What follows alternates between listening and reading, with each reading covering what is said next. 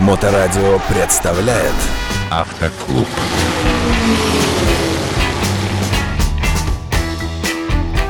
Доброе время суток, вы на волне Моторадио, в эфире программа «Автоклуб». Автоинструктор Татьяна Ермакова замечательная, напротив меня. Татьяна, здравствуйте. Здравствуйте.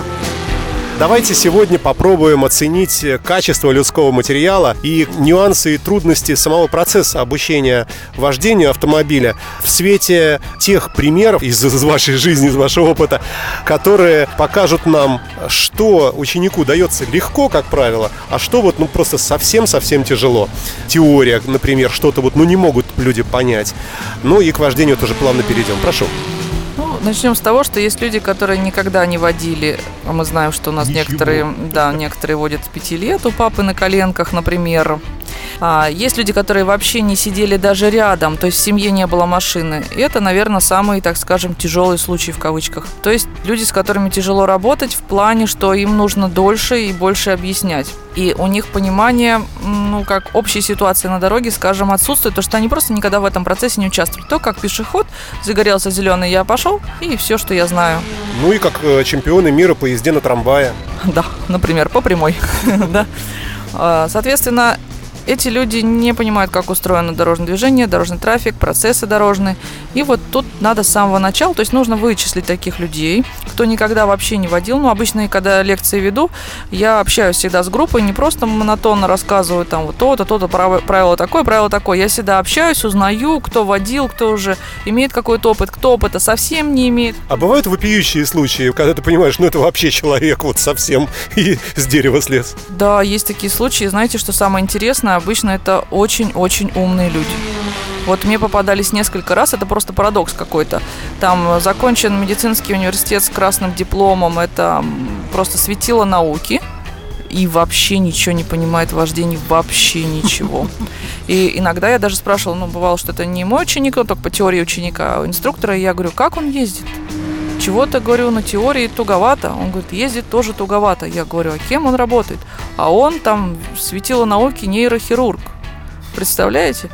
То есть абсолютно не значит, что если ты там семи пядей во лбу, то у тебя вождение тебе будет даваться хорошо. Я бы сказала наоборот, потому что таких людей очень развиты процессы головного мозга, очень быстрые процессы и быстрое анализирование информации и большого объема информации. Это не просто так, о, знак главная дорога, я поехал, я на главной а он пытается захватить все параметры на этой дороге, то есть здесь главная дорога, здесь пешеходный переход, здесь уступи дорогу, кто едет из-под уступи дорогу, посмотреть туда, посмотреть сюда, и он запутался сам в своих мыслях. А и есть люди наоборот, двоечники, вообще без образования. Да, они приходят, и знаете, как у них здорово получается вождение? Просто сел и поехал, потому что он слушает свое тело. Он не пытается через мозг это пропустить, а он слушает свое тело, он пытается понять, как едет машина. Так, о, туда неправильно, сюда правильно, замечательно, значит, туда не делаю, а сюда делаю. Все, и не надо никакого какого-то глубокого анализа а, происходящего. Но таким людям, понятно, очень сложно сдать теорию, а вот там как раз те, которые а, у нас светило науки и прочее, без единой ошибки за две минуты все это решают, но с вождением прям беда-беда, вот там приходится иногда даже двойные курсы делать, то есть еще один курс проходить по вождению, чтобы все хорошо получилось. Автомобильный клуб. А что конкретно? Тронуться, затормозить? Да, со- сразу мы начинаем объяснять с первого урока а, все системы машины, как она работает, как что включается, трогание. Естественно, у нас механика и автоматы есть, поэтому тут немножко разные, да, уже. Если на механику идет, там посложнее, побольше первых уроков уходит именно на трогание. На автомате там трогаться просто, всем известно. Тормоз отпустил, да поехал. А дальше именно управление и чувство себя в полосе, чувство габаритов. Вот это очень долго приходит. И вот часто, кстати, приходят люди и говорят, знаете, я не чувствую габаритов. Да никто не чувствует габаритов с самого начала. Никто, ни один человек. Они, конечно, думают, что это только я такой ненормальный, все сразу сели и поехали. Нет. Чтобы почувствовать габариты, нужно правильно сесть посадки. Мы тоже начинаем обязательно объяснение посадки. Настройки зеркал обязательно. То есть, если ты видишь себя в зеркале, машину, в смысле свою, да, а, в зеркале, э, видишь, как она расположена в полосе, ты хоть каким-то образом начинаешь ощущать габариты. А, Понимаешь, насколько ты близко к поребрику, близко к другим. Соответственно, тебе уже легче. А есть какие-то прикладные приемы? Например, сядьте прямо, откройте стекло, высуните руку как можно дальше, и вот считайте, что кончики пальцев – это борт другого автомобиля. Вот какие-то такие прикладные примеры. Слушайте, я такое слышала, наверное, лет 15 назад. Может быть, потому что зеркала были немножко другого формата, меньше гораздо. Ну, например, даже шестерку тоже Жигули взять, там просто зеркальце такое маленькое. Это не совсем работает, если уж вы хотите почувствовать именно колеса, где расположены. Ведь в основном проблема это объезжание ям, да, и все не чувствуют правый борт. Это логично. Левый борт мы чувствуем, либо у нас там нога, где сцепление рядышком у нас колесо, либо если это автомат, то у нас специальный приступочек для левой ноги, это арка колеса, надо об этом помнить, соответственно, право вы не чувствуете, больше левой объезжаете, потому что нога четко на колесе. И есть обычное упражнение, такое очень легкое, подскажу вам, если хотите уж хорошо чувствовать колеса, берете пластиковые две бутылочки из-под Кока-Колы, там из-под любого напитка пластиковые, сминаете их так, чтобы воздух выпустить немножко, и раскидываете по какой-то площадочке. Ваша задача делать круги налево и направо и пытаться колесом наехать на эту бутылочку. Соответственно, вы будете слышать хруст. Если наехали, все замечательно. Если повернули и хруста нет, остановились именно в этом месте, вышли и посмотрели, насколько вы ошиблись. Таким образом, вы себе настраиваете глазомер. Вот. А так, когда мы мимо других машин проезжаем, мы смотрим так, чтобы у нас зеркала проходили, и в зеркале мы видим, какое расстояние у нас идет до другого автомобиля. Ну, слева, допустим, вы высунете руку, а справа все, все равно не получится, да? Поэтому не, не супер универсальное правило. Ну, я вообще пошутил, честно говоря. Ну, а возвращаясь к тем приемам, которые трудно очень даются, э, что касается вождения, вот помимо габаритов, что еще? Автоклуб. Это, конечно же, движение задним ходом. У мужчин с этим проще, Хотя тоже я бы не сказала, что прям супер. Но гораздо проще. У женщин это прямо беда, потому что женский мозг, опять-таки, особенный. Он смотрит в зеркало, и что он говорит? Так, я смотрю в зеркало, значит, все в обратном порядке. Соответственно, если мне нужно поехать назад направо, то через зеркало мне нужно закрутить налево. А куда тогда пойдет перед? Боже мой, я вообще забыла, куда мне надо и так далее. То есть с движением задним ходом у женщин гораздо хуже, чем у мужчин. Вот на этом мы тоже особенный акцент делаем. Но если касаемо экзаменационных упражнений, то, конечно, это бокс, это тоже заезд задним ходом, это как бы заезд в гараж задом. А с этим проблемой большинство не сдает именно это упражнение. Второе по сложности это даже не парковка, а это повороты на 90 градусов. То есть а, маневрирование в ограниченном пространстве, когда тебе нужно резко закрутить сначала налево, а потом резко закрутить направо, не сбив никакие фишки. Вот с этим тоже трудности. То есть вот два таких сложных упражнения. А скажи, пожалуйста, есть разница между выполнением этого упражнения на площадке, где просто палочки такие стоят и все, ну даже ну, сбил и черт с ним. Можно ли говорить, что упражнение, сделанное на площадке среди палочек, успешное, совсем не факт, что вы проедете в городе? Да, это так. Но у нас сейчас даже палочки убрали. Раньше с палочками даже было попроще, потому что вы их видели в окно. Сейчас у нас просто фишки стоят внизу на разметке. Соответственно, имитируют бордюры. Но они достаточно узкие и действительно помогает, помогает чувствовать лучше габариты.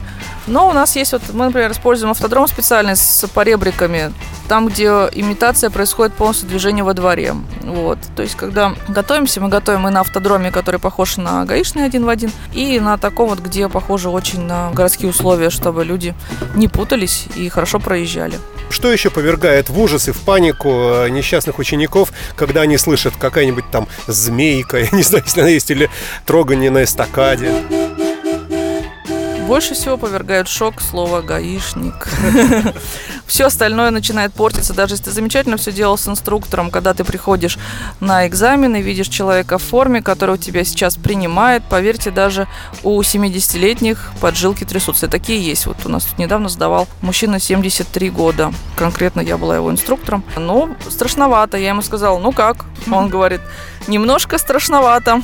А есть какая-то возможность или какие-то способы приготовиться именно к встрече с властями, к этой фуражке? Как настроить себя на то, что не будет в тебя стрелять инспектор, что не надо нервничать? Да, знаете, часто инструктора мне задают вопрос, ну что я такой страшный, ну почему они так трясутся? Ну что здесь страшного? Ну сел я проверять. Я говорю, ну поймите, вы сидите в форме полностью, с погонами, с фуражкой. С пистолетом. И, да, нач... ну пистолета нет. И начинает говорить, сегодня мы принимаем с вами экзамен по вождению. Вам нельзя делать то-то, то-то, то-то. Если вы сделаете то-то, то-то, то-то, вы не сдадите. Все понятно. После этого ты уже никуда не поедешь. Но большинство инспекторов на самом деле очень милые люди. Просто это у них работа такая, да, они должны строго принимать. И это не значит, что он будет орать или что-то делать. Я бы сказал совет простой. Представьте, что этот инспектор ваш друг, и вы его куда-то везете. Он просто вам рассказывает дорогу, как доехать. Вот представляете, он мой друг, все, вот везу друга. Так проще, вот реально помогает некоторым. А что легко дается ученикам? С чем у тебя практически не бывает проблем? Разворот три приема. Это легко. Покрутил руль налево, потом направо задний ход и опять потом налево выехал. Это самое легкое. Ну и вот у моих учеников нет проблем с эстакадой, когда съезжают, там нужно до линии доехать. Не больше метра оставить до линии, но и не переехать эту линию. То есть в пределах метра там припарковаться. Не знаю, с чем связано, но вот как-то, мне кажется, это несложно совершенно. Эстакада тоже проехать несложно. Вот, а остальные, да, с габаритами, там вот эти все узенькие места, там, да, сложно. Но ничего, всему можно научиться. И если вы отработали это на ура, на экзамене, кто бы на вас не смотрел, хоть президент Российской Федерации. Вы все выполните, потому что даже в шоке, в стрессе у вас, допустим, эмоции преобладают, но включается автопилот, на котором вы все делаете, а вы уже все это знаете и умеете. Спокойненько заехали, сделали упражнение, вышли счастливые и пошли в город. Город тоже не так просто сдается, поэтому нам нужно оставить еще силы на город. Для этого площадка должна быть, конечно, в идеале. А сколько нужно э, ученику учиться, отрабатывать тот или иной прием, чтобы вот пришел этот автоматизм и так далее? Хватает ли вот этого, э, вот этих часов, которые у тебя? А, на самом деле я могу сказать, что комитет по образованию нам определил количество часов на площадке, но не для всех это подходит. Во-первых, они сделали это первым блоком, то есть сначала мы должны отработать автодром, только потом перейти к городу. Вы понимаете, что после этого месяца мы в город ездили, а на автодром не приезжали ни разу, ученик просто не вспомнит на экзамене, как что делать. Поэтому, конечно, мы немножечко отходим от того, что нам комитет по образованию дал. И если необходимо, бывают люди, у которых город хорошо получается, а площадка плохо. Мы просто уроки из города уделяем на площадку. И наоборот, площадка хорошо получается, ну что мы всю программу будем там сидеть на площадке? Выходим в город, делаем то, что не получается. Поэтому все индивидуально, все люди разные. У кого-то площадка хорошо получается, у кого-то город хорошо, а у кого-то внутри площадки. Кто-то делает идеально параллельную, а кто-то делает идеально бокс. Вот как устроен мозг у человека. Ну, есть, конечно, люди, кому ничего не дается. ни то, ни другое, ни третье.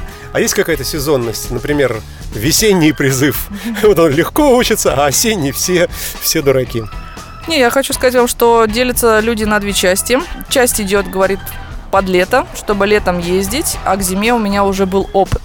А кто-то говорит, я пойду учиться зимой, чтобы в самую такую поганую погоду и в гололед, чтобы потом летом-то все типа умеют, и разметка есть, а вот зимой а какое заявление справедливее другого?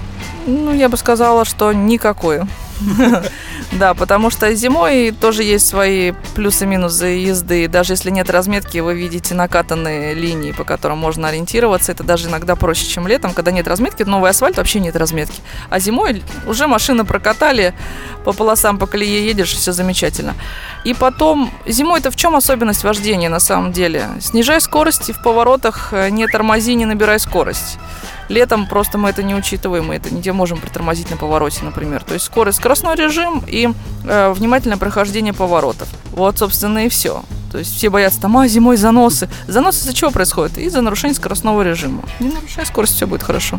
Я подведу итог. Выучиться могут практически все. Вот можно так сказать? Да, 99%. Все-таки оставляем 1%. А кто, ну скажем, сам понимает, что тяжеловато и, наверное, не надо. Вот лучше не надо.